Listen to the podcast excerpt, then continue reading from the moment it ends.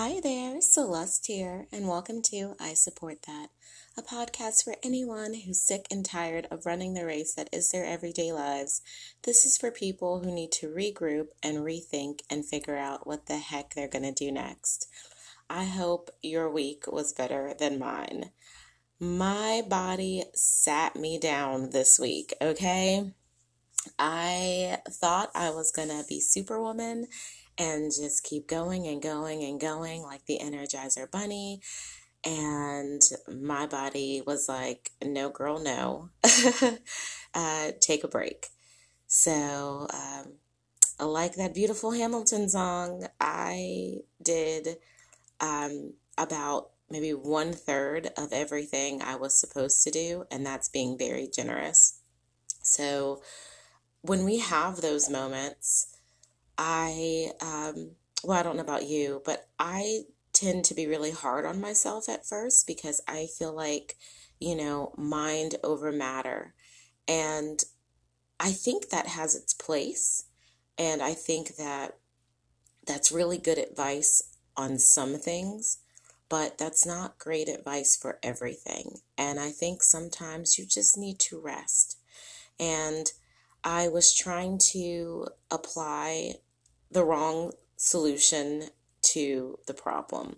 I was trying to mind over matter fatigue and exhaustion, both mental and emotional and physical exhaustion, and be at my best with my professional life and my personal life and get every day get up every day and just you know be at 100% or even 80% and and that just wasn't realistic.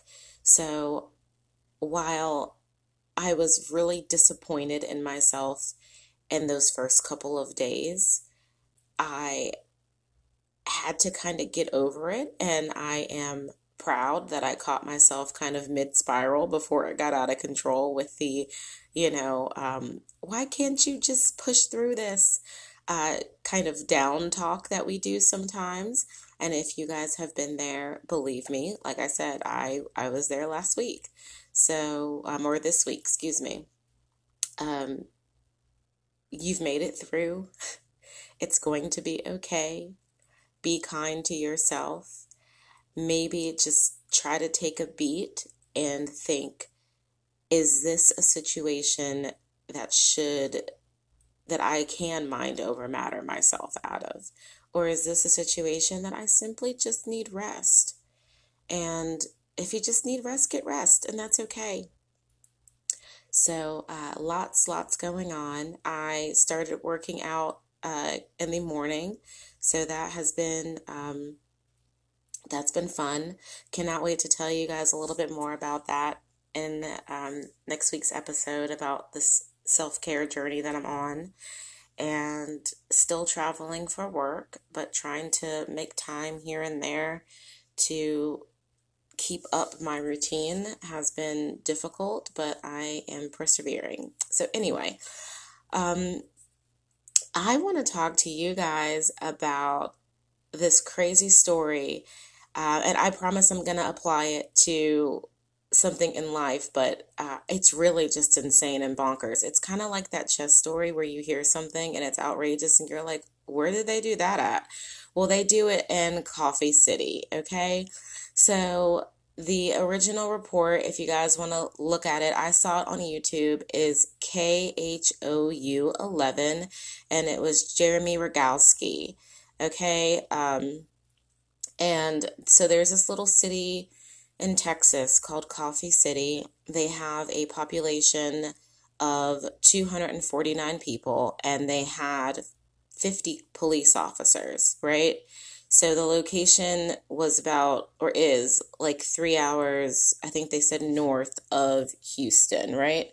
So here's the crazy thing like 2022, just those 50 cops wrote over a million dollars worth of tickets.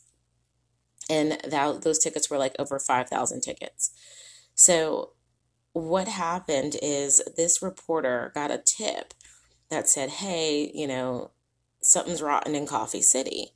Uh, you know, most of the police officers have um, some sort of uh, like suspensions, demotions in their past, and you need to check that out. Like this, the chief there only hires like um, cops that have issues. So this this reporter checked it out, and they found out that over half of the the active police, actually over half of the police force at the time, had been like suspended, dishonorably discharged, criminally uh, charged, or demoted from their previous uh, employers. So when they confronted the chief, who um, at the time was Chief Portillo, and he has since, well, I don't want to give it away. I won't give it away in case you guys want to actually um, listen to it. And I would encourage you to do that. Um, but when they confronted the chief, they asked him, like, hey, is this, do you know about the troubled past of your officers? And he's like, yeah, I know. And, you know, I think that everything that what's on paper isn't the full story. And so, you know, I have a good team around me basically that does additional investigating and we determine, you know, what's real, what's fake. And in our investigating, we determine that like 75% or more or more of these guys um, just really got on the wrong side of precinct politics. And it's retaliation that they were fired. So um, that is his story, is that he hires these people because they're good cops that just didn't play well with others in their previous employer employ, employment you know um, so when he was asked about how much they make he's like yeah you know what? I'm a transparent guy. You know these guys can make eighty hundred thousand dollars a year. You know they can make fifty dollars an hour doing extra jobs. He does not get a cut of that. He was very transparent. He only gets a cut of the extra jobs that he does. And he has a unit of police officers that work for like essentially commission only from home, which um, is a little different. Um, according to the law, I, I think they checked it out. You cannot do that. Um, but he himself, when he filled out the application to become the chief in Coffee City, he had a failure to appear for DWI. So that was um, that was very interesting. So they confronted him about that, and he said, you know, he at the time that he filled out his application, he you know everything that came to mind is what he disclosed. So he wasn't trying to hide anything; it just didn't come to mind. Um, you know, is my interpretation of what he said. So you know, I would encourage everyone to first, please, like this story is fascinating and I, I'm I'm waiting for Lawyer Tube. I watch a couple people, um, Natalie, lawyer chick, I love her. Um, and then I'll sometimes watch Emily D. Baker, but I am like a lawyer chicklet since day one. Um, so I'm hoping that Natalie picks up the story. But uh, it's K H O U 11, Jeremy Rogalski. So I'm hoping I'm pronounced that correctly. Um, but definitely go check it out. But how can we apply that to us? So, giving people second chances, uh, you know, because he seems to be running like a second chance home for police officers. Now, I have given plenty of people second and third chances, and maybe they didn't always deserve it in hindsight or maybe I should have given somebody a second and third chance and they didn't deserve it. And how do you make that distinction? You know, um, I didn't have a team around me to help me with like investigative, you know, reporting or investigation to determine if they were wrongly accused or if I could afford to be more lenient. And usually it's because we're so you know, personal to the problem, unless it's in the workplace and we can maybe be a little bit more objective. But, you know, how do we determine if we're going to give someone a second chance? I have found, even though it's kind of juvenile in some aspects, but making a pros and cons list, you know, especially when I'm talking about a, if it's something I can get over. You know, I do have boundaries and we all have to have those hard boundaries. And if it's a hard boundary, definitely you can forgive someone without having them in your life. And I will always advocate for forgiveness. I think forgiveness is for you, not for the other person so much. So I think if you can forgive someone, always forgive them. But letting them back in your life, I think forgiveness is not a second chance. I don't think those two are synonyms. So sometimes I will kind of lay it out. Do I forgive this person? Yes. Okay. Is, you know, do I want this person in my life? Okay, how am I going to determine that? Is this person giving the chance going to do the same thing? Well, if that's a yes, maybe I don't want this person in my life. Um, or am I, how realistic is it that they're going to get that same opportunity? You know, if it's a one off thing and we'll never be in the same situation, maybe um, you know, if this person, like I'll, I'll give you an, an, an example. I've had several people in my life who unfortunately have had problems with substance abuse. And I know that given the opportunity, um, addicts, unfortunately, they will lie and, and they will steal and they will do what they need to do to, um, to get their fix because they're in an addiction. Now, these people didn't live with me. So would I have allowed these people to live with me? Absolutely not. Um, but these people could be, remain in my life because we had a healthy boundary of, hey, you know, um, I'm praying for you. I am here for me for you. I am encouraging you to get clean. I will listen to what you have to say, but you already know the deal. Like I am not a place that you can seek, you know, safe harbor at because you have this issue. Now, if you repeat, you know, complete a program and you have a certain number of days clean under your belt and you're really working towards recovery, we can maybe start to talk about some things. You know, um, you're seeing a physician, you're seeing, you know, uh, you're in counseling, you're, you know, you're you're completing the steps that you need to complete. So that's a little bit different professionally. When you see someone who maybe forgot to check you cannot contact previous employer and they maybe have really good references but something happened at one job and they said you could contact them and you got the real deal. Maybe they just the boss and them didn't get along and this person just completely did not have nice things to say but everybody else has something stellar to say. Do you give them a shot? Do you roll the dice their resume is great. You know, all the other five jobs said they were great. One job said not so much. Could it have been a class of person a clash of personalities? Could it have just been that person didn't like them? Could have been something personal.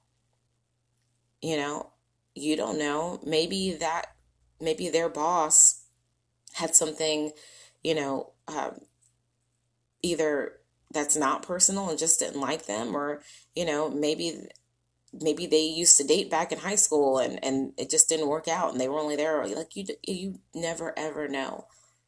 So while i can't fault people for giving somebody a second chance especially professionally on a resume um, and you can always address it and just say hey get the other side of the story. So I think professionally, there's a lot more grace with giving people second chances in jobs. And I would be more inclined to do that, especially if I feel like they've interviewed well, their references check out well, all the other jobs were well, and hey, at least they gave me permission to contact. You know, they they didn't try to hide the bad. And I'd want to hear what happened. I'd ask them. So get both sides of the story. And then you have a probationary period in most states, and most states are at will, except for what, two in the United States? So it's not like if it doesn't work out, You can't just say, hey, you know, we thought this be a good fit, but I'm, you know, kind of leaning towards your the recommendation of your previous employer here. And that's okay. No harm, no foul. I think if you just are upfront about it and let them know. Um, I also feel that what the Coffee City chief did, though, on that scale, and some of the charges, if you guys listen to it, I mean, they were a little wild. Um, some of the things that these officers were charged with. Don't know if I could do a second chances uh, program quite like that, especially, you know, unless it was like a job that was okay with like felons and criminal records. Like if I had a job that was like okay with that, then sure, you know, but in law enforcement, no, you can't have like, you know, uh, charges against children and DWIs and, you know, any any sort of charges like that. You know obstruction of justice charge. Like you can't have um, and I, I want to I'm not quite sure if obstruction of justice was in one of the charges but um, the other two were. But you you can't have any sort of charges like that because that like you're you're in charge of policing the people. And then he quadrupled the police force. I don't think that you quite need a 24 hour coverage in a town that small. So I think that there were some mistakes made uh, on his part, and he just got a little greedy. I don't quite think you need to do that, but I, I think if you have a few people that you are thinking about extending an olive branch to, I think maybe see what it's going to cost you. I think if you're in a professional role and you're kind of teeter tottering on the fence about maybe uh, giving a good candidate a second shot when they maybe just didn't have a bad or maybe they had a bad go of it previously uh, think about it and see see what you can do but don't get greedy. You can't offer everybody a second shot because then you have so many personalities that have flown off the handle once and you really don't need a bunch of you know fluctuating personalities like that. You kind of need some steady you know some steady freddies. So if you if you get greedy, uh, the same thing that happened to this chief could happen to you, uh, and it just may not go very well. It it could be a lot of coaching that you have to do, a lot of managing of uh, personalities that that shift constantly. It could work out, but maybe you know maybe it won't. So I I wouldn't take that gamble. I wouldn't take that gamble in my personal life either. Uh, having to forgive a bunch of people at once and give people a bunch of second chances. That's a lot of managing. That's a lot of managing my emotions at one time. It's a lot of managing expectations at one time. That's a lot of checking in with myself and checking boundaries. I'm not up for that. So, y'all can't all screw up at one time. I'm sorry. I know that may not be fair, but uh, I only have but so much bandwidth. So, y'all are going to have to like stagger that crap out. anyway, so that's all I have for today uh, please definitely check it out. Y'all can tell I am exhausted, right? Uh, but just all the us, right? Just check it out. Let me know what you think. As always, I'm Celeste. This is I Support That. Take care.